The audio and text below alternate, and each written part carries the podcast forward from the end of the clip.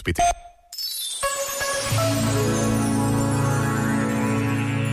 Relata o Evangelho de Lucas. Naquele tempo, Jesus e os seus discípulos iam a caminho de Jerusalém quando alguém lhes disse: Seguir-te-ei para onde quer que fores.